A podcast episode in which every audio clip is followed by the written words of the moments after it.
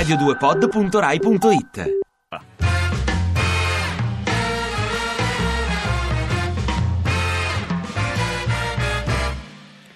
E l'altra sera a Napoli un ragazzo di diciassette anni è stato ucciso da un colpo di pistola sparato da un carabiniere ventiduenne. La vittima non si era fermata ad uno stop né all'inseguimento dei carabinieri. Stava guidando un motorino senza patentino né assicurazione e su quel motorino erano in tre, di cui uno latitante. Praticamente era una gara a chi faceva il reato più grosso.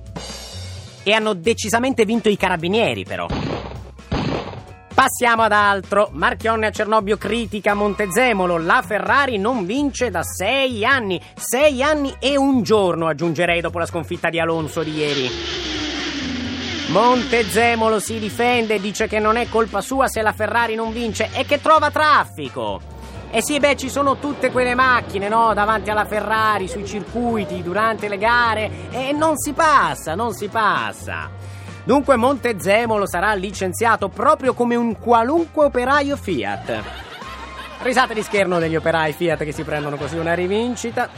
Vacilla nel frattempo la tregua in Ucraina, la NATO minaccia sanzioni e truppe al confine con la Russia. Per fare uno sgarbo a Putin saranno tutti soldati omosessuali.